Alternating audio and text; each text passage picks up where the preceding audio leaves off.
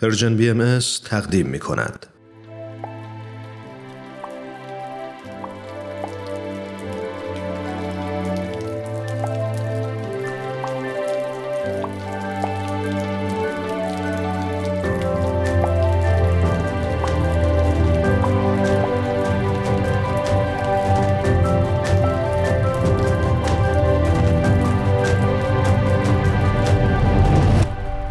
سلام من بهمن یزدانی هستم و شما به هفتمین و در واقع آخرین قسمت از پادکست باران گوش می‌کنین از همتون متشکرم که با من زیر باران قدم زدین.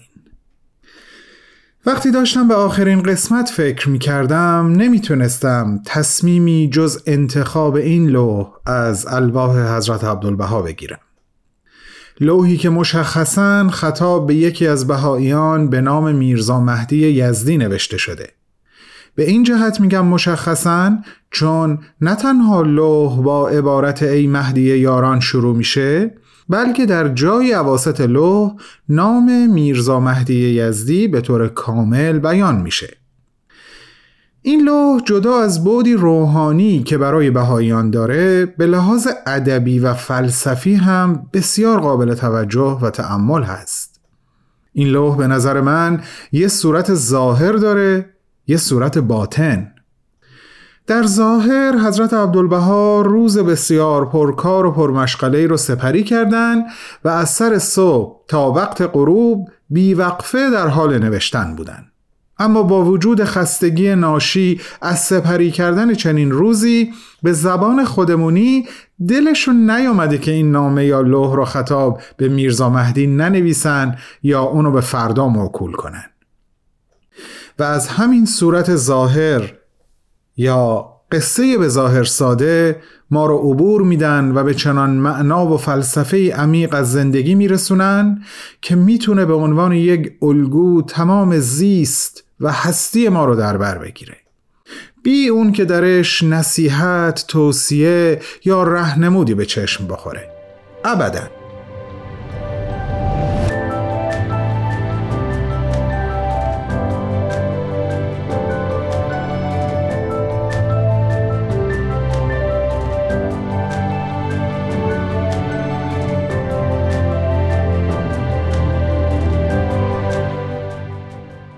حضرت عبدالبها در این لوح برای بیان مقصودشون یکی از زیباترین شاعرانه ترین صنایع ادبی یعنی صنعت تشخیص رو به کار گرفتن. به این معنی که یک جسم بیجان شخصیت یک انسان رو به خودش می‌گیره و نقش یک انسان رو ایفا می‌کنه. در این لوح قرعه فال به نام قلم حضرت عبدالبها افتاده که البته از کلمه مترادف و هم معنی قلم یعنی خامه استفاده شده. قلم بعد از یک روز تکاپوی بیوقفه به ناله در میاد و به نویسنده التماس می‌کنه که تو را به خدا دست از سر من بردار. من اگر اسبی از نژاد ترکمن هم بودم بعد از این همه تاخت و تاز از پا افتاده بودم. اما حضرت عبدالبها با جبروت و استحکام به قلم یادآوری می‌کنند که داری خطاب به یک دوست که خاطرش نزد من خیلی عزیز هست می نویسی حق نداری کم بیاری. من کوتاه نمیام. این نامه رو تا انتها برو وقت استراحتت هم می‌رسه. بعدش هر کاری می‌خوای بکن. به این جای لوح که می‌رسه انگار حضرت عبدالبها روی سخنشون رو دوباره به سمت میرزا مهدی برمیگردونن و اینطور ادامه میدن که قلم وقتی کلام سخت و درشت و محکم منو شنید در عین خستگی به نوشتن ادامه داد و به انتهای ورق رسید. و همه چیز همه جهان همه هستی معنای زیستن همه چیز و همه چیز در جمله آخر خلاصه میشه و به انتها می‌رسه. به ناگهان قلم تبدیل میشه به خود حضرت عبدالبها. صفحه کاغذ تبدیل میشه به عرصه یا ساحت زندگی در این دنیا و غروب خورشید که در ابتدای لوح بهش اشاره شده بود تبدیل میشه به آخرین لحظات عمر که مثل یک روز به سرعت رو به انتها میره. جمله نهایی این هست. این است سرگذشت عبدالبها دم غروب آفتاب از افق دنیا.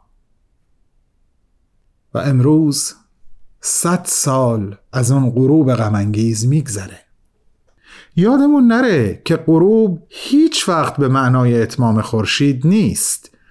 از اینجایی که ما ایستادیم از منظر چشم ما خورشید رو به غروب میره. اما واقعیت اینه که ما هنوز اینجا ایستادیم و سوال اینجاست که آیا نمیشه همین تشبیه و تشخیص رو هر کدوم در ارتباط با خودمون هم در نظر بگیریم؟ یک قلم در دست نویسنده حقیقی؟ به نظرم میشه خسته میشیم؟ حتما شکسته حتی؟ شاید اما چیزی که می‌تونه معنای ابدی ما بشه و نظر این همه خستگی و شکستگی هدر بره و حروم بشه اینه که حتی با حال خسته و زاری و بیتابی تا آخر ورق رو تاب بیاریم.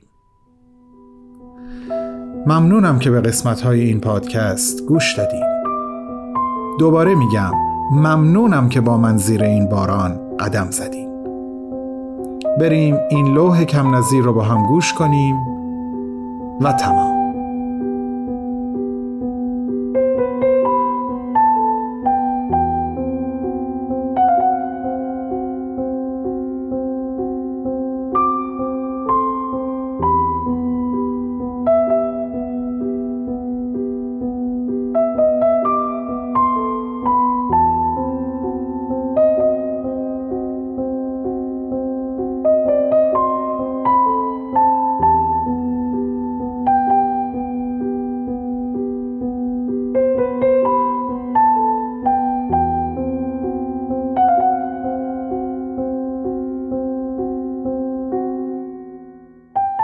هولا ای مهدی یاران.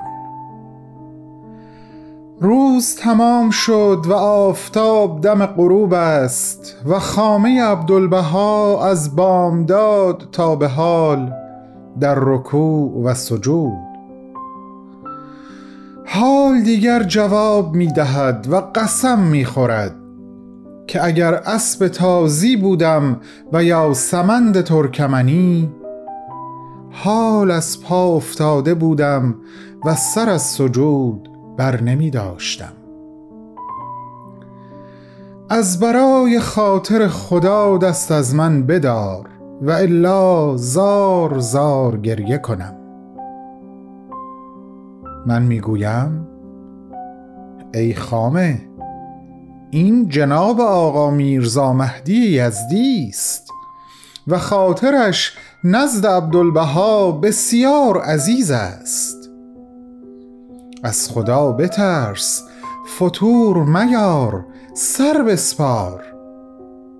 این ورق را رشک باغ ارم کن بیان اشتیاق کن رسم محبت آشکار نما.